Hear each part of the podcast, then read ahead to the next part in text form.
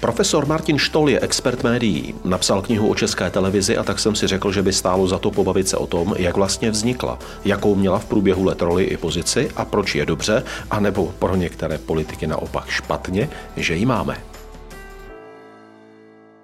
Dnešním hostem na Houseboatu je profesor Martin Štol. Já tě, Martine, zdravím. Já tě Děkuji, taky zdravím. že jsi přišel. Eh, kromě mnoha, eh, Martin je opravdu jako nesmírně košatá osobnost z hlediska svého díla, z hlediska své práce. Je dokumentaristou, eh, žákem Jana Špáty, až bych řekl jako pokračovatelem a kronikářem Jana Špáty. Je velkým teoretikem médií a z těch jako všech věcí, které bych ještě mohl vybírat, bych zmínil uh, tvůj risk, který se mi líbí, že když si narazil na díla, která považoval za nutné, aby knižně vyšla a nebylo kde je vydat, tak si založil knižní nakladatelství Malá skála, aby ty tituly vít mohly. Ano. Takže eh, jako si i hybatel, to je to důležité, co chci říct, že proti mě nesedí jako uh, uvozovkách pouhý teoretik, ale člověk, který s médií pracuje i prakticky.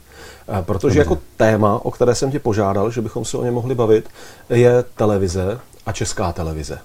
Což teda uf, to jenom takhle se řekne, tak člověku eh, může být úzko. Eh, asi bych předeslal ještě jednu věc. Nechceme prosím hodnotit, co jak má nebo nemá být s českou televizí. Vůbec nechceme komentovat současnou situaci kolem české televize, vůbec ne. Spíš uchopit téma české televize a jak k němu přistupovat. Ty jsi autorem těchto publikací Television and Totalitarism mm. in Czechoslovakia mm, a zahájení televizního vysílání, zrození televizního národa, tedy nás. Ovšem to jsou historické publikace, takže to se týká československé televize, obě tyto publikace. Pojďme... České televize se to netýká vůbec, jenom Pojď... toho založení na konci. Tak pojďme k té československé televizi. 1. 5. 1953 vznik nebo zahájení vysílání československé televize. Co tomu prosím předcházelo? Jaká byla ta situace, než jsme u nás začali vysílat? Tak to je první půlka téhle knihy. Eh, předcházelo tomu to, že eh, my jsme v oblasti rozhlasu jsme byli velkými průkopníky. V západní republiky jsme byli vlastně druzí, kteří spustili na kontinentu eh, rozhlasové vysílání, radiožurnál. A vypadlo to, že s televizí to bude podobně, protože máme taky takové, máme skvělé technické kádry. To, to ještě nebylo to slovo komunisticky míněno, to bylo prostě skutečně technické kádry. A máme spoustu radioamatérů, radioamatérské hnutí ve 30. letech bylo obrovské, prostě silné. A ta televize, jak zároveň přicházel zvukový film, potrubní pošta, letecká pošta, telefon, gramofonový průmysl. To všechno bylo v těch 20. a 30. letech tak jako tak jako, eh, pl, pl, jako pl, plno novinek, že vlastně, já, já to říkám v té knižce, že prostě ta doba byla těhotná televizí. Prostě mm-hmm. ta, to, to už muselo přijít, protože k tomu, obraz, k tomu rozhlasu, k tomu zvuku se musí jenom přidat přece obrázek a už to je televize. Navíc z Německa, z Anglie, z, z Ameriky i ze Sovětského svazu už bylo jasné, že ta televize se tam jako zahájí, i to vysílání se tam zahájí, nejdřív experimentální, pak nějaké pravidelné. Těhle z těch pár zemí to stihlo mezi válkami. My jsme to nestihli a upřímně řečeno se tomu vlastně nedivím, protože jsme vlastně stáli tváří v tvář problému, že on to není jenom přidat obrázek. Ono to je úplně jiná technologie, daleko těžší. Vyrobit tu televizní, tu televizor je tak obtížné, že prostě a tak drahé, že si to málo kdo může dovolit. To je lepší být radioamatér a udělat si prostě eh, nějakou, že vystrčit si drát a eh, jako eh, to, to, to šlo, že? To, se, to se dalo učit i v takových těch jako radioamatérských klubech a tak, mm-hmm. jo? To, to mhm. schodil jako na, na, na, do dílny, prostě jako v zájmový kroužek. Jo? A televizi si takhle jako nevyfoukneš si jako v obrazovku, jako jo, prostě ne, elektronickou, ne, nejde to. Takže to jako narazilo. A ono to takhle narazilo i v Německu. Goebbels prostě zrušil televizi jako, jako svůj mm, nápad, že televize bude být podobný, podobný účil, účinek jako film. Eh, tak to pak, když viděl, v jakém stavu technickým to je, tak to jako zrušil. V podstatě jenom nechal vojákům a v podstatě řekl, ne, naše úsilí bude dál propagandistický se eh, týkat eh, filmu, že jo, samozřejmě tiskovin, rozhlasu samozřejmě. Až po válce teda se vlastně potom z toho stalo, že skutečně televize se už začala jako dělat jako, mm, už se přišlo na to, jak udělat daleko lepší rozlišení obrazovky. Přišli na to mimochodem nacisti a přišli na to v Tanvaldu. Takže mm-hmm. to je pro zajímavost taková kapitola, tady, myslím, i tady, to jsem pro svět chtěl, aby tam byla kapitola o tom, jak eh, nacisté v eh, pohraničí, tedy samozřejmě v Sudetech, v Tanvaldu, v Smržovce, eh, vlastně dokázali udělat televizory, které už mají 625 řádků, což byla poválečná norma až do digitalizace. Mm-hmm. No, a tam pak přišla roda armáda, přišla tam Československá armáda, koukala, říkala, no to je neuvěřitelný, ještě před, před nedávnem to bylo 344 řádků, jak to, že najednou to je 625, všichni všem spadla čelist. No a tím pádem z toho se stala pak norma, v Sovětském svazu začali s tím v Anglii a tak dále. Takže my jsme pak taky začali. Takže naše první televizní kamery a první televizní televizory byly taky na 625 řádků už a vlastně podle této nacistické normy. Takže a, a sovětská televize je taky podle nacistické normy, protože když potom na konci války 45, 40, na konci 45, když ta ruda armáda přijela, tak to zabavila všechno jako válečnou kořist mm-hmm. a mhm. odvezla ten celý výzkum přes Žitavu do Leningradu. A navázali na to a pokračovali dál. Jedou. A Takže do celá Evropa na to jede, teda jela do digitalizace, než se samozřejmě změnil princip vůbec jako televizoru a tak dále. No nic. Uh, to je odvážná teze taková, uh, já to chápu. Ale, ale, ale... Mě, se líbí, mě se líbí a, a baví a jsem s ní. Tady toto není vědecký ano, pořad, takže ano, ano. jako vyloženě nevědecké věci sem nepatří, ale tohle to ano, tohle to, to je vítané. Takže tomu, takže tomu předcházelo to, že eh, byla tradice za první republiky už nějaká, že byli tady lidé, kteří chtěli tu televizi tady zavést, například Jaroslav Šafránek, takový jako velký, velký propagátor televize a rozhlasu, sám si sestrojil dokonce, sám se strojil řetězec mm-hmm. sám, jako první řetězec. Já když říkám, že někde, kdy vznikla Československá televize s malým č, tak říkám, že to je 5. nebo podle toho 10. prosince 1935, protože to je okamžik, kdy byl smontován a kdy byl prezentován 10. prosince eh, 35 v eh, Národní domě osvěty na Vinohradech eh, právě panem profesor, docentem tehdy Šafránkem Eh, televizní přístroj původní československé jakoby, výroby. Mm-hmm. Ale to byl jako prototyp, se kterým on pak objížděl celou republiku a dělal tomu velkou propagaci a tak dále. Takže i tenhle člověk se potom divil v 45. roce, jak je možné, že najednou to je 625 řádků. No, toho už pak jako nepustili k tomu, té televizi, mm-hmm, to už mm-hmm, byl mm-hmm. jiný osud a jiný vyprávění, ale potom teda televize eh, byla vlastně v armádních rukách, eh, díky tomu Tanvaldu, že jo, protože to byla vlastně tajný výzkum vojenský, že jo. No a pak se přemýšlelo, co s tím. Padla železná opona, Čepička řekl, e, televize mě nezajímá, já potřebuju radiolokátory, protože musíme hlídat vzdušný prostor že, proti imperialistům. A pro mě nebyl tam tlak jako propagandistický právě komunistický? právě že ještě nebyl. Že by říkali, chvíli, chceme to, chceme to. Ještě právě nebyl. Mm-hmm. To právě se přišlo, že nejprve bude jenom, jako, že zruší se tato výroba, nebo tato, ten výzkum. A protože naštěstí už tu televizi, ty úspěchy, které tam byly, přece jenom těch československých jako techniků, které tam pokračovali v tom výzkumu, tak uh, už byli uh, jako známí i třeba v československém rozhlasu a už byli prezentováni v, novinách a tak dále, tak ředitel tehdejší, ještě to nebyl vlastně ředitel, ale to je jedno, Kazimír Štál, což byl potom předseda akčního výboru a stal uh-huh. se mhm. pak generálním ředitelem rozhlasu a tak dále, za všech, všechny možné odměny dostal, tak ten ale měl, byl tak prozíravý, že vlastně tu televizi si vzal potom jakoby pod svůj, že vlastně ji převedl pod rozhlas.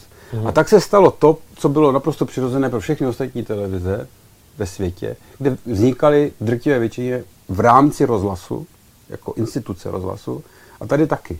Mm-hmm. Takže když je dneska výročí televize 1.5.53 a v české televizi vždycky je nějaký kolem toho pořad nebo něco, což je v pořádku jistě, ale já vždycky přijdu a provokativně říkám, ale počkejte, to má slavit rozhlas. To nemá slavit televize. To byl úspěch československého rozhlasu, že spustil jeden kanál, jako byly všechny ty kanály, jednička, Československo 1, Československo 2, tak byl jeden kanál, který se jmenoval prostě televizní vysílání, nebo uh-huh, uh-huh, ústřední televizní studio Praha, televizní studio Praha. Že? No a tam vysílal. Problém byl ten, že to, byla jako, to byl kanál, který postupně, jak začínal čím dál tím víc vysílat a díl a tak, že těch požadavků finančních, organizačních a tak dále bylo tolik, čím dál tím víc, že nakonec to byl, ten kanál stál daleko víc, než celý ten zbytek toho rozhlasu a celého toho provozu. A pak to oddělili? No a pak, ano, trvalo asi 8 let, než se našel moc, jak to oddělit od sebe. Eh, v 64. roce vznikl zákon, kde byl tedy stanoven dva zákony o československém rozhlase a československé televizi a ty teda už jako definují tu televizi jako samostatný a rozhlas jako samostatný. Od té doby už nejdou spolu. A to se stalo v drtí většině zemí. Někteří zůstali, jako uh-huh. třeba Radio televize Luxemburg, že jo, BBC a tak dále, zůstali. A někteří nezůstali, jako například my, nebo jako mm, v, v v Americe samozřejmě různý, byly samozřejmě korporace a tak dále. Že? No. A na Slovensku to nedávno zase sloučili. Že? Hmm. Tak. Mě by zajímal ten propagandistický prvek a vlastnický prvek ano. v těch 60. letech. Hmm. Bylo to tak, že televize, když začala vysílat, tak se k ní rovnou přistupovalo politicky tehdy, že jako toto bude ten kanál, kde budeme šířit to naše dobro? Eh, je potřeba si uvědomit, že televize jako taková, to je jedno, že se jmenovala Československá, televize jako taková je jediné médium, nebo bylo jediné médium jako takzvaných hromadných sdělovacích prostředků, dneska mm-hmm. masových médií, bych řekl které vzniklo až v době komunismu, nebo toho, mm-hmm. toho režimu. To znamená, že bylo hrazeno z peněz toho režimu, toho státu. Eh, bylo to státní médium. Televize vlastně až do roku 1989 90 nezažila vůbec jinou, jiný stav. Rozhlas ne, rozhlas začínal jako soukromá firma, firma, radiožurnál, pak do toho vstupoval postupně stát, pak to bylo čím dál tím víc, pak byl e, postátněn, pak byl, s tím byli, byla tam nějaká zkušenost, že byla tam nějaká, že to funguje nějakým, nějakým principu, že Kinematografie byla soukromá, že až potom přišel prostě dekret, že Benešův a tak dále. Televize tohle vůbec neměla, tohle prenatální zkušenost vůbec neměla, ty pokusy vůbec nepočítám, to jsou takové experimentální mm-hmm. technické pokusy. Mm-hmm No a takže vlastně vůbec co s ní? U nás vznikla prostě jako státní médium od začátku do konce.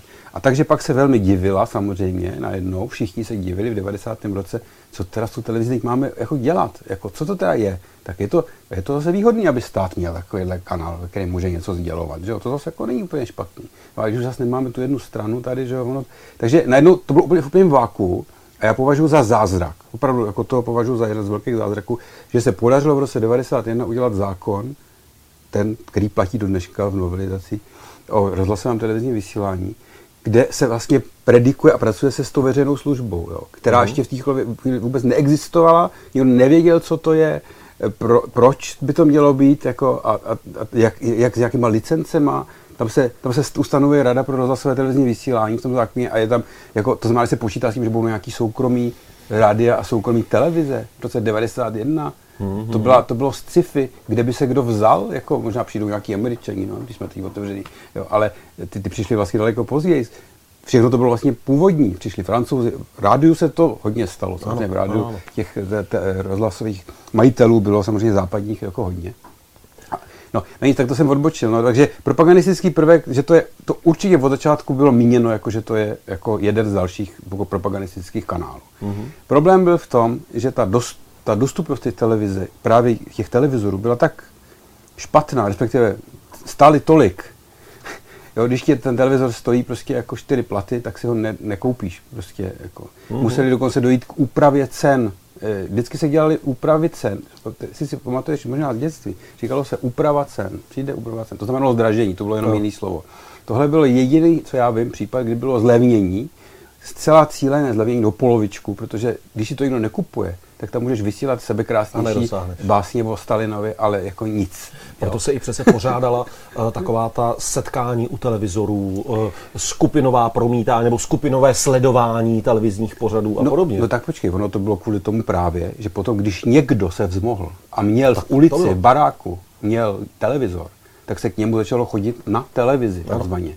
Když jí měl ve stodole prostě ve, na vesnici, tak se na stodole udělali prostě židle, natali se tam prkna, lidi se tam sedli a tak dále. A bylo, chodilo se na televizi. V podstatě to bylo jako televizní kino, taky se ten pojem tak tehdy vžil, televizní kino. Jo.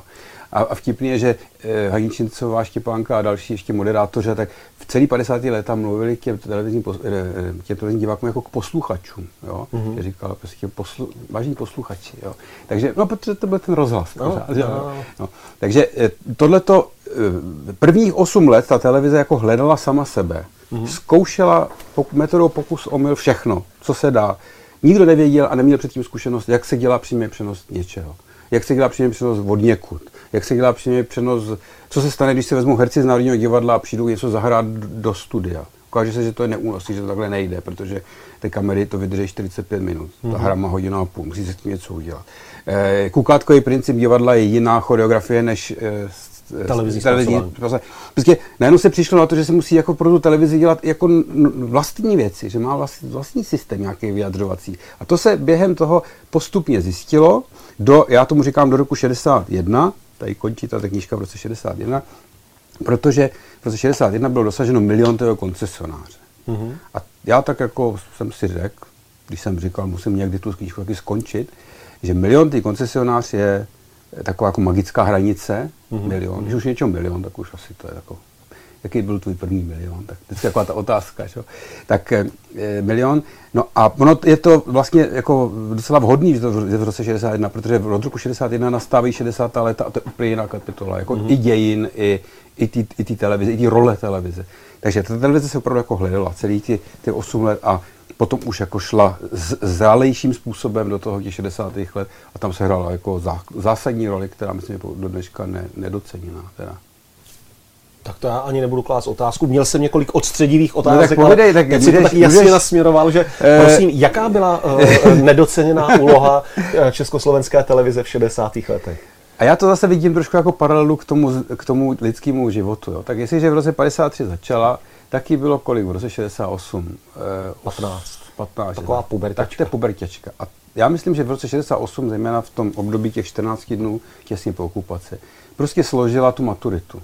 Jako, jako, jako to dítě, který se nejdřív hledá vůbec, jak se dělá to, jak se dělá to, pak najednou v průběhu toho začne mít nějaký názory, po těch mm. desátých letech mm. začneš mm. mít nějaký názory.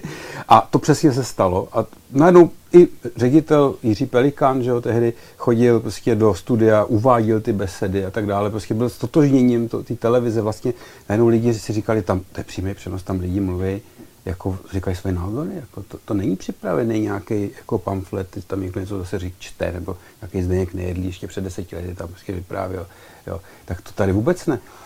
Eh, diskutovalo se o tom, o, o tom, jestli vůbec ten socialismus v této podobě má být, nemá být, jestli může mít člověk názor. Takové jako věci, to ještě před pěti lety by okamžitě člověka zavřeli. Že? Mm-hmm. No, takže eh, to, se velmi jako otevřelo. Řada těch publicistů a dokumentaristů, tady teda cítím určitou jako hrdost eh, stavovskou, že prostě právě publicisti a dokumentaristi v 60. letech patřili mezi, těm, mezi ty jako ikony v podstatě.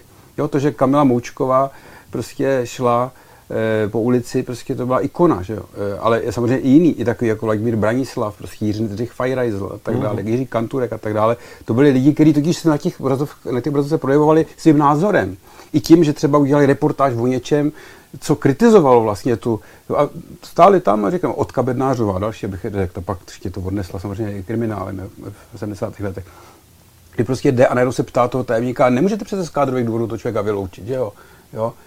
To, vši, to, to muselo být pro ty lidi úplně zjevení, že ta televize něco takového umožňuje. Pak přišel 68. tam to bylo úplně, cenzura padla, že jo? Úplně otevř, úplná otevřenost. Já jenom dovolím do toho ještě vstoupím, no. že to muselo být i pro ty politiky uh, vlastně objevení nebezpečnosti televize. Že do té doby měli v celku jako bezpečný nástroj propagandy. No. Najednou zjistili, ano. že jim ta televize může teda ale zatraceně zatopit. Ano, a zároveň, ale oni se taky totiž proměnili ty politici. A tyhle ty politici už s tím začínali počítat, respektive ta televize se začala i ty politiky jako vyhledávat. Uh-huh. Takže ne nadarmo pan Smrkovský je ikonická postava. Když si pustíš jeho projevy někde, tak je to v podstatě lidový to je projev jak se takového lidového mudrlanta. Jako já to mm-hmm, nechci ho mm-hmm, snižovat, mm-hmm, jeho jaký intelektuální, to vůbec ne, nebo roli historickou vůbec ne. Naopak, řekl bych, že právě ta určitá jako lidovost, že ten člověk prostě mluvil tak jako, jak mu zobák trošku narost, jo, a to byl opřenej tam prostě o ten pultík a bylo takový soudrozy, musíme,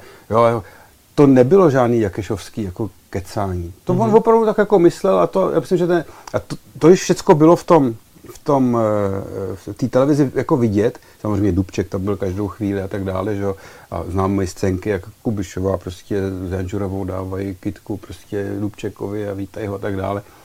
Prostě to byly, ty lidi byli úplně otevřený tomu a najednou oni, to je další věc, lidi viděli svoje politiky v, v relativně normálních situacích. Předtím si mohl vidět politiky. Kdy, kdy jsi viděl Antonína Zapotocký? Při otvírání dolů, při, eh, v rozhlase něco říkal. Před filmu v kině jo, a jinak byl k slyšení nik, v rozhlase. Nikde. A maximálně na tribuně, teda když se jsi šel prvním májem a tak tam jako nějaká malinká, jo. ale tady najednou prostě jako mezi, mezi lidi, že jo. Tou televizí ty, ty politici dostávali mezi lidi. Jo. Uh-huh, uh-huh. A mimochodem teda krásně to zachycuje Vachkův dokument z krátkého filmu, teda samozřejmě, takže je film, eh, s přídění volbou, kdy je eh, tam to zákulisí té volby toho. Díky moderním tehdy to, mikrofonům najednou odkryto, moderní, no. zjištěno. Takže to je, to je, bych řekl, esence té otevřenosti. Jo? A toho, jak vlastně i oni sami tam, ten černík tam stojí a říká, no my jsme s váma tady nepočítali těm filmařům, že jo? No ale tak když už tady jste, jo, prostě najednou no. to přijetí bylo strašně jako eh, no, novinka úplná. To si i myslím, že zpříznění volbou je jako tak zásadní mezník ve ano. vnímání československé audiovizuality, ano, ano. že eh, jestli to někde dohledám, tak to rozhodně dám do popisky pod toto video, ano. Aby si to případně, podle mě i 10-15 minut vytržených téměř kdekoliv, najednou umožňuje vhled, ano. který je nepředstavitelný. Ano, je to tak. A samozřejmě je to jenom jakoby určitá esence toho, co se všechno dělo v, v dokumentu jako takovém, ve filmu, zmiňovaný Špáta, tak samozřejmě a mnoha dalších, jo, dalších mm. dokumentaristů. Ta určitá otevřenost, autenticita, jsem o tom dokonce napsal jenom, jenom na to téma autenticity v 60. letech celou studii, prostě, protože mě to přijde jako fascinující, co se jako otevřelo za stavidla. A v té televizi to je, bylo to tež, jenomže třeba to nebylo úplně jako dokumentární, bylo to spíš publicistická práce, no ale po kauzách, po konkrétních příkladech, po tom, proč není tohle, jak to, že se někdo chová takhle. A tak, tak jako ta důslednost, to muselo ty lidi fascinovat. Mimochodem, je oblíbený Hanzelka s Zikmundem, mm. tam byli dnes a denně, mm. že jo, takže ty byly taky dalšími, ikon, dalšími ikonami, že jo, v tomhle tom. No, no a pak přišel ten, ten po té okupaci a tam vlastně se eh, hrstka, nebo nechci říct počet, ale hrstka, prostě celá řada eh, těch eh, pracovníků snažila udržet to vysílání stůj co stůj. Ze všech možných pr- pracovišť vždycky tam přijela nějaká jednotka, rozstřílela jim to tam, oni prchli někam nějaký cukrák nebo někam, zase chvíli vysílali, pak zase utíkali do, na Šumavu prostě a tak dále. Tohle to, to je to je kovbojka, to je v podstatě mm-hmm. 14 dnů, to si myslím, to by se zpracoval, to by bylo jako film krásný, to by jako hraný film, jo. A e, Potom, když potom nastupovala normalizace v, 4, v 69. Že jo, což nikdo nikdy neříká, se může zeptat historika nějakého, kdy začala přesně normalizace, ale myslím, že jedna odpověď není. Jedna z těch možných odpovědí je samozřejmě volbou eh, Husáka uh-huh, v uh-huh. tom, že do, do předsednictví strany eh, v Dubnu 69, tak na tomhle sjezdu byl vlastně tohleto vysílání prohlášeno za ilegální.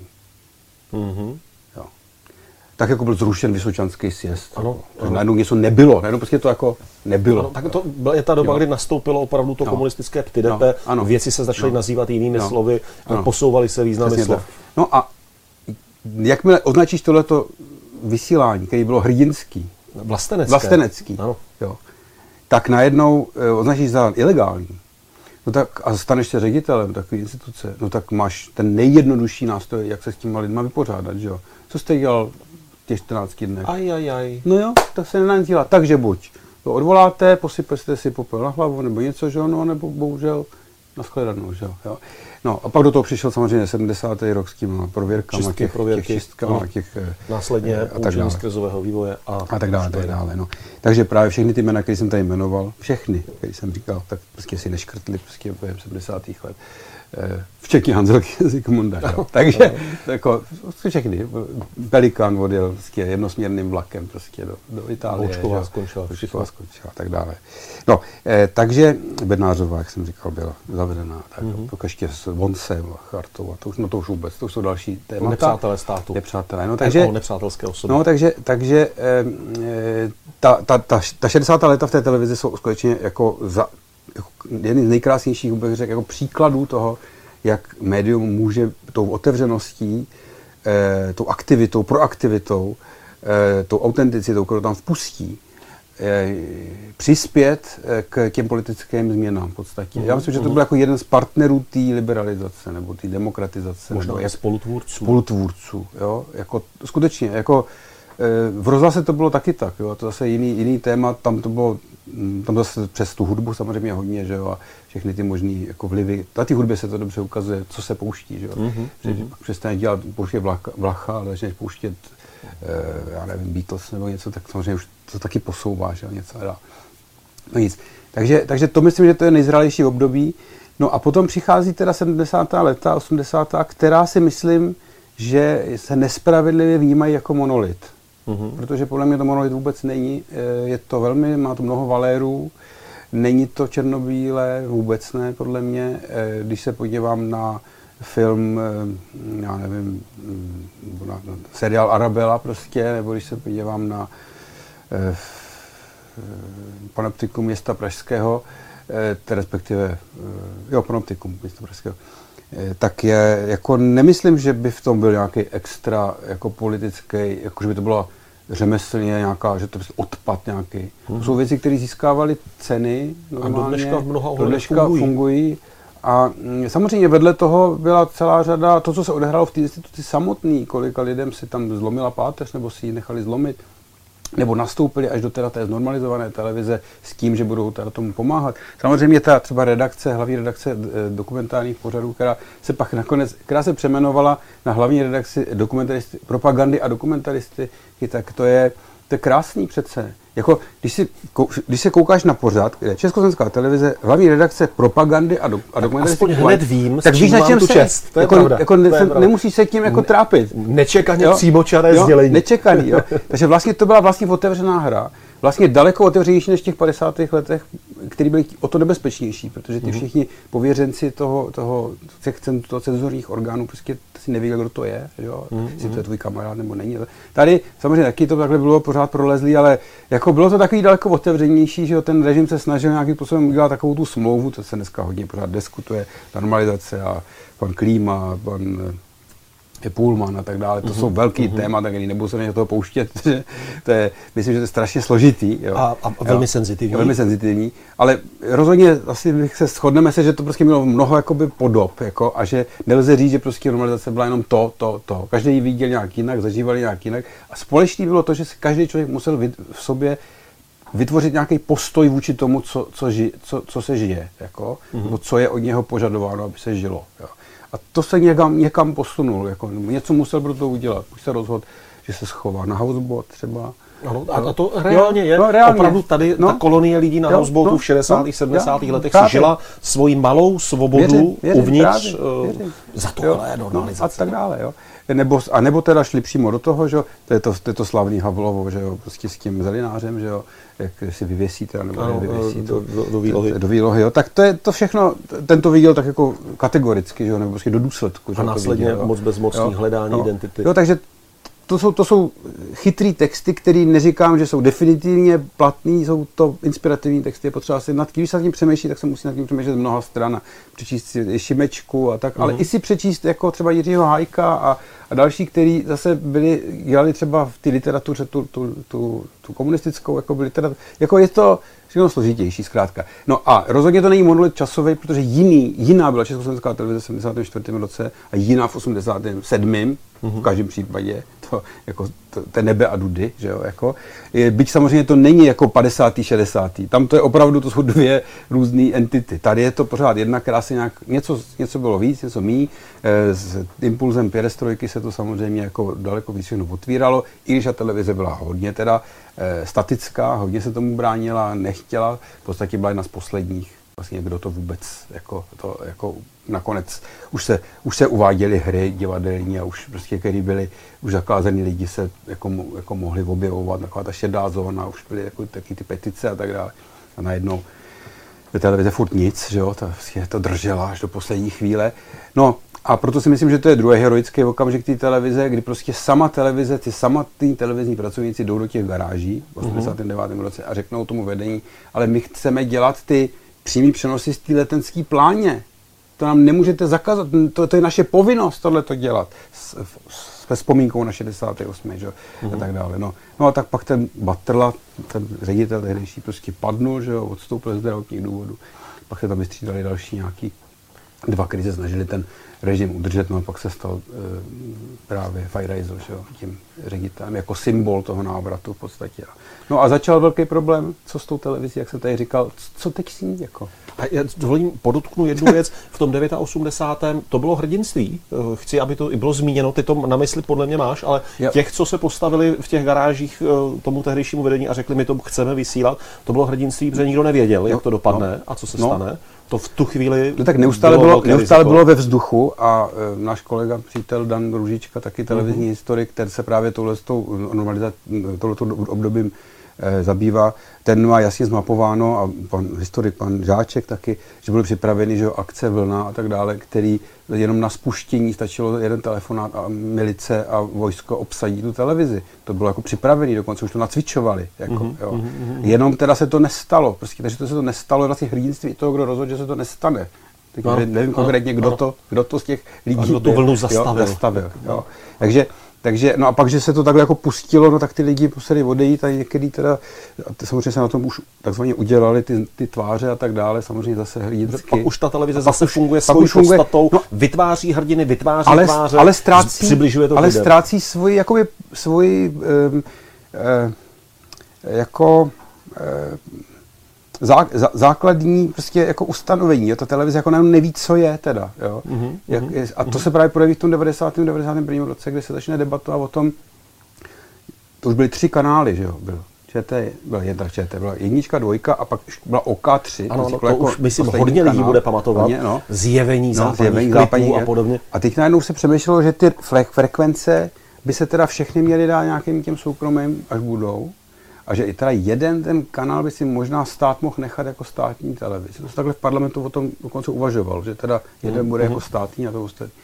No to se pak jako naštěstí jako změnilo, že to teda ne a přišlo se teda na ten princip té veřejné služby a to je objev, protože to ta televize neznala. Ale není to český objev. No to určitě. Na místech světa tam jako to určitě bylo si čím inspirovat. Určitě není český objev, to je samozřejmě objev jako anglický zejména, pak teda nějak aplikovaný taky v Německu po válce, teda až, až po válce samozřejmě, až potom po ten denacifikaci nějakým mm-hmm. způsobem, to, to byla součást, vlastně proces veřejn, zavádění té veřejné služby byl vlastně jeden z těch projevů té denacifikace, že takhle skutečně totalitní už to nemá být, má to být jiný a jaký veřejnoprávní. Jo. No, to si říkám, jestli takže, vlastně sekundárně Goebbels nečekaně nepřispěl i k tomu no, no jo. Uh, druhotným no, dopadem no, své samozřejmě. Uh, děsivě no, brilantní propagandy. To, to, Eh, všechny války přispěly k vědeckému pokroku, co si budeme říkat, mm-hmm. jak vidíš televize. Naše normy jsou všechno no, na bálečném prostě bohužel, nedá se nic dělat. Takže my jsme se nechali inspirovat tím britským modelem eh, BBC? Ten náš model je takový jako kombinací britského a uh, německého. Ono se to liší totiž spíš v takové té procedurální záležitosti. Jak jsou, kolik má, jak je to kontrolováno, kolik, jaká je rada, jak jsou voleni eh, do té, do té rady, kdo je, jak, jo, prostě tohle to se, to se liší, jako mm-hmm. různě, a těch modelů je celá řada, to, nej, to nejsou jenom tyhle dva. To už v podstatě teď už, když se podíváš do kteréhokoliv veřejnoprávního média někde ve světě, tak zjistíš, že to je, teda ve světě, v Evropě, protože v Americe třeba takový princip nebo neexistuje. No, tak je to trošku jiný vždycky, jo, ale tak my máme takový, jako, takový mix, jako který e, nějakým způsobem fungoval do televizní krize, uh-huh.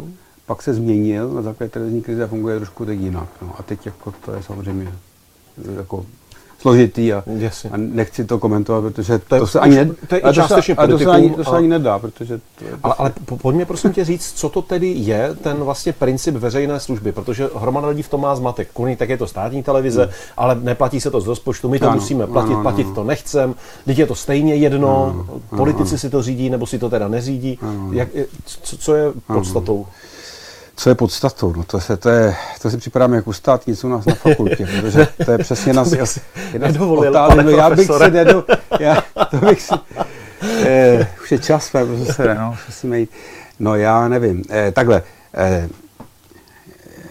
já když říkám studentům, tak třeba jim říkám, milí studenti, teď si zavřete oči a představte si, že nemáme českou televizi. Spousta lidí řekne, super. Jo. Jo.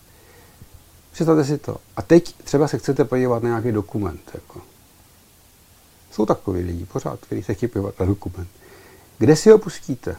Jako nepustíte. Jako na možná Zoom si ho pustíte, nebo na Discovery, nebo tak. Ale nějaký český dokument o českém tématu, nebo tak, nepustíte. Eh, když začaly videokazety, VHSky, tak já jsem chodil do těch videopůjčoven 90. leta, uh-huh. že jo, ráj video půjčoven. A vždycky jsem tam viděl sekci dokumenty. A tam byl jako portrét princezny Diany, přírodní nějaké věci, že jo, a to bylo všechno, jako nic jiného. Tak já jsem si vždycky říkal, tak kdybychom neměli českou televizi, tak ten trh... Trh chce toto. Chce toto, jo, protože nic jiného se nepůjčuje. regály tomu takhle třeba 10 tady, 10 A tohle, když si jako představím, tak to platí do dneška. Samozřejmě dneska je daleko víc kanálů, daleko víc možností, daleko víc tady my tady děláme něco, co ještě před deseti lety nebylo možné a tak dále. Ale jako i tak prostě je, ta veřejná služba v Británii vznikla jako určitá pojistka pro to, aby existoval v tom světě, ve kterém my žijeme, nějaký prostor, kde můžu, na který se můžu spolehnout svým způsobem, neříkám, že bez chyby, ale spolehnout, kde můžu vidět různý názory na různé věci a ten názor si můžu já sám vytvořit.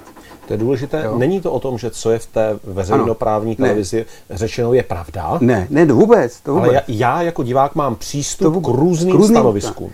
E, teď to vypadá jako taková, jako, že to je ta služba ve smyslu jako, e, jako, že to je služba obyvatelstvu. Jo? Nezapomeňme, že každý obyvatel je volič. A to tu Británii taky provázelo. Samozřejmě hlavní motivace byla, aby voliči se měli možnost rozhodnout. Všechny debaty, tak pak tradice všech i prezidentských debat, upřímní volby a tak dále, že v Americe, tak dále. Všechno sice to je, to komerční, ale ten princip je prostě mít tu možnost se s těma politikama jakoby potkat nebo vidět ty jejich názory, Teď ta televize Urputia se snaží, aby to každému dala stejný prostor a tak dále, aby někoho nezvýhodňovala a tak dále. Ona ho vždycky nakonec nějak zvýhodní, prostě nejde to. to prostě je těžko je, je, to strašně těžký. To 20 vteřin jo. dost, teď už mluvit nebudete, pane to. kandidáte. No ale ono taky nebo to, který tam pozveš, v jakém pořadí necháš mluvit, jako tak, ono to všechno jako to, to nechci rozebírat, protože to je samozřejmě složitá, složitá mat, jako matematika a nikdy nebude nikdo spokojený. A vždy stejně. nějak vlivový jako, argument, jo, tak jedné či druhé jo, strany, jako desáté, patnácté. Ale prostě ten základní princip je, prostě mi, mě se nemusí líbit, co Česká televize a Český rozhlas jako dělá ve smyslu, říká, ježiš, toho dělají moc a je tam moc kriminálika, je tam moc... Ale já, já, jsem, já se cítím svobodným člověkem, protože vím, že můžu, že můžu. Mám auto, který umí jet 280 ale já nemůžu jet a nechci jet 280, protože bych to dělal. Já pojedu 50, ale vím, že můžu jet 280. Tak tohle já převádím do, te, do té televize, do té služby, že jsem pořád v klidu, že naše demokracie je, náš svět je nějaký způsobem ještě pořád zajištěný nějakou pojistkou, že tady jsou nějaký prostory, kde se můžu podívat na nějaký ne, nezaujatý, ale ve smyslu politicky jednostranně nezaujatý názorový e, e, princip. Jo. A e, takže můj případ třeba, když se dívám e, vždycky na nějaký ty weby nebo tak, že tak prostě já jsem se to naučil v revoluci, v 89. Mm-hmm. roce. Mm-hmm. Jo, jsem byl fascinovaný, že začínají vycházet noviny, že v těch novinách, které vycházely, že, jsou, že se lišejí ty zprávy. To jsem byl úplně fascinovaný, já jsem to do té doby nezažil. Jo. Jasně, my, my jsme tady. ročník prostě 73, že jo, tak no, my víme, že to byl, to byl šok, že tam najednou ve svobodném slově se psalo něco jiného trošku než v právu lidu nebo kde je.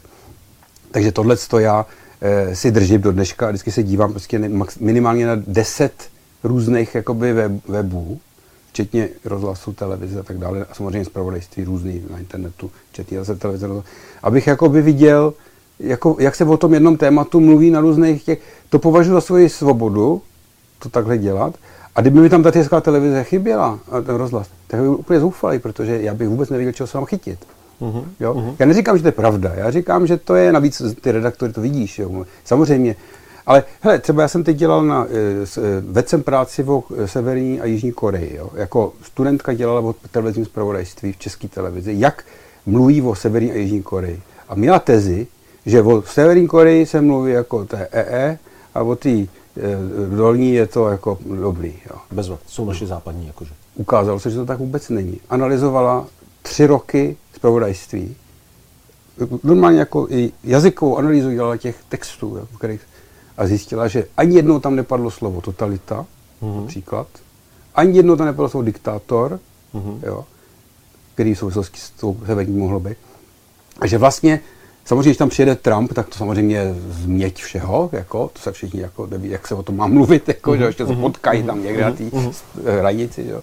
tak to je další. Ale takže to já jsem říkal, to by se mělo poslat ta práce do české televize, to je vyznamenání české televize, že se o tom nemluví jako takhle. Jo. Takže, takže já, mám jist, já mám určitou, i tohle je drobná jistota, eh, že, že třeba v tom zpravodajství jak opravdu se snaží o to, aby byli jako nezaujatý. Že to někdy se nepovede, nebo že, že pořád 168 eh, hodin je v podstatě satirický pořád, tak to musí člověk, to musí být trochu názorový, to se nedá jako nic dělat, že? To, tak, mm-hmm. to, je, to mm-hmm. taky není prezentované jako zpravodajství, jo? to je prostě publicistika, která už ten názor v sobě jako může mít nějaký, respektive dokonce musí mít, jo?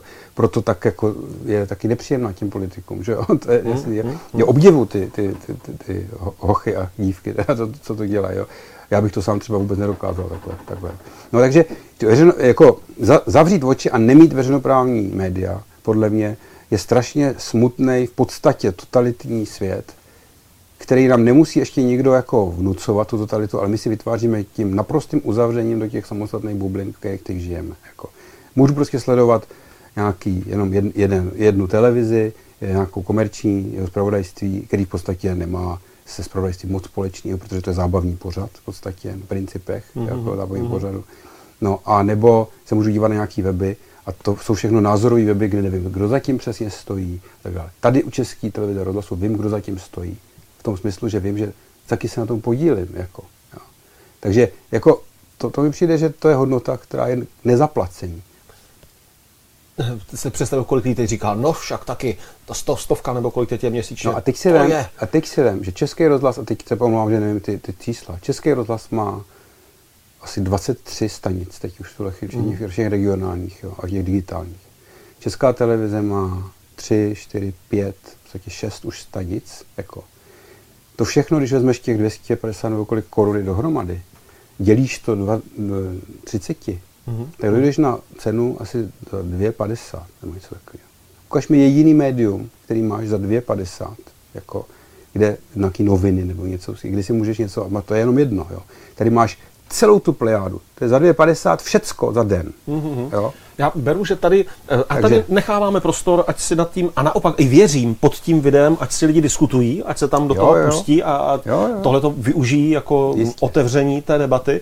Uh, I Poslední věc, o kterou bych tě poprosil, eh, eh, kdybychom, kdy, kdybys mohl ty říct vlastně, jak to je s tím principem financování té televize veřejné služby, protože zase kde kdo by si mohl říct, no tak jo, ale proč to mám platit já, tak prostě té televizi se ty prachy pošlou ze státního a bude klid. Proč by to takhle bylo špatně, nebo proč by to ohrozilo tu funkčnost? No, protože chceš vědět, kdo zatím je, to jsem že jo, říkal, vlastně mm. jako chceš vědět, že e, prostě je, je to samozřejmě svým, způsobem daň určitá, že jo, jako solidární v podstatě, že jo, mm. protože ten argument, že já televizi, já se na českou televizi nekoukám, tak, tak já to nebudu platit, platit mm. je e, stejný jako mm, e, proč platím daně, jako v tomto jakoby je, to je stejný. Eh, samozřejmě ty můžeš i neplatit, že jo, ale musíš teda nějak dokázat, že nemáš teda jak se na to koukat a tak dále, což myslím, že je, je, je to zákonně možný nějak jako je. Eh, horší to je s kontrolou tohle samozřejmě, no. Ale eh, tak ten princip je asi ten, že takhle, zase každý zemi je jiný. Třeba jinak to je na Slovensku, jinak to je u nás, mimochodem, protože ten trh samozřejmě na Slovensku třeba je menší a tam se Eh, pokud vím, tak stát podílí nějakým způsobem dokonce na, na tom. Jo. Takže to už, když jo. jsme se rozdělovali vlastně, tak jo. v tom 93. Ano. roce se statut slovenské televize právě ano. mnohem víc navázal ano. na státní jo. aparát a tím pádem je také mnohem ovlivnitelná. Takže zase není, takže zase není, zase není to jeden, jeden model, tak jako ta veřejnoprávnost. Jo. Eh, já to jako pro sebe vnímám tak, že prostě člověk eh, platí jakoby daň za tu možnost mít prostě platí 2,50 denně za to, aby prostě viděl 25 eh, možných jakoby, stanic, jako, což považuji za nehoráznost, že někdo spochybňuje, že to je moc. Uh-huh, Já se divím, eh, když jsou vždycky, jako je ta novela zákona o televizních poplacích rozhlasových, tak se divím, že vůbec o to někdo diskutuje a že se to už třikrát nezvýšilo jako, to bylo absurdní, v jakým no, jsme, jako, jako, jak, jak, nízko to je v tuhle tak chvíli. Ten mechanismus jo. je takový, že, že ty peníze my všichni koncesionáři posíláme jakoby přímo té televizi a tím pádem ta televize má nějakou autonomii ano. a ti politici, kteří chtějí mít ano. na tu televizi vliv, tak ví, že na ně mohou mít vliv přes ty peníze a ano. přes ty peněžní ano. toky. A jestliže ano. ti politici zabrání tomu, aby ta televize získávala víc peněz, aspoň úměrně k obecnému růstu cen, tak ji dostává do problematičtější a problematičtější pozici, kdy je slabší a s nás se na ní dá nějakým způsobem působit. A to už je ta politika, jaké tady se nechceme vyjadřit. Dobře, dobře, dobře, dobře, dobře. Protože to nevím, to, jak je vlivuje tolik a spousta. A zájmu a opravdu je jich obrovská plejáda ze všech stran. Jo. To... Já to vnímám jako, jako opravdu jako ve, veřejná, když se něco jmenuje veřejná služba, tak v podstatě je potřeba odvodit od pojmu veřejný zájem. Uh-huh. A veřejný zájem je nadřazený pojem nad soukromý zájem uh-huh. v podstatě. Každý z nás má soukromé zájmy. A když ta dálnice, která měla vést do toho Hradce Králové, a jak ta paní, co pořád odmítala to prodat, prostě v určitým okamžiku už jako se ukázalo, že je ona jediná blokuje to a že je ve veřejném zájmu, aby teda byla ta dálnice kvůli všemu možnému od obslužnosti až po nevím co, tak prostě dokonce té paní hrozilo vyvlastnění, že jo? Mm-hmm. což je něco, co si spojíme s komunistickým režimem. Ježiš, totalita, vyvlastnění. To je normálně pojem, který se použil tehdy, pokud vím, Sobotka začala s ní o tom mm-hmm. takhle i mluvit, protože ona tu cenu šponovala tak vysoko, že už to byly úplně nereálné ceny. Eh, takže se jako hrozilo jí, že když teda jako bude furt na tom trvat, tak prostě parlament prohlásí tuto, eh, nebo vláda, návrh vlády, takhle, parlament prohlásí tuto dálnici za veřejný zájem a paní bude vyvlastněna za náhradu, samozřejmě za nějaký jiný pozemek někde jinde. Jako, mm-hmm. A za cenu, která je obvyklá, to znamená její představy už jsou jaksi mimo.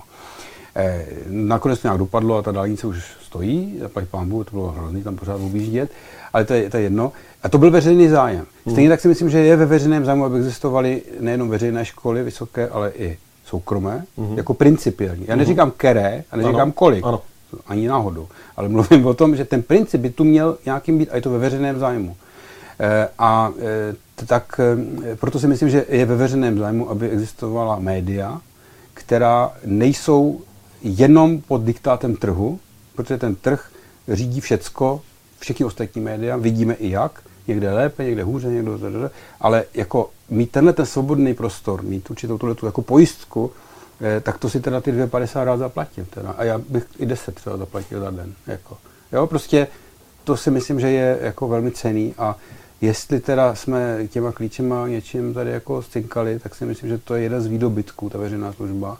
A ačkoliv se dneska na tu dobu 90. let a na Havla a tak dále, už se, se, se to všechno tak otočilo, že to vypadá prostě absurdní to připomínat a já když ho řeknu, tak se stanu havlistou a sluníčkářem a tak dále.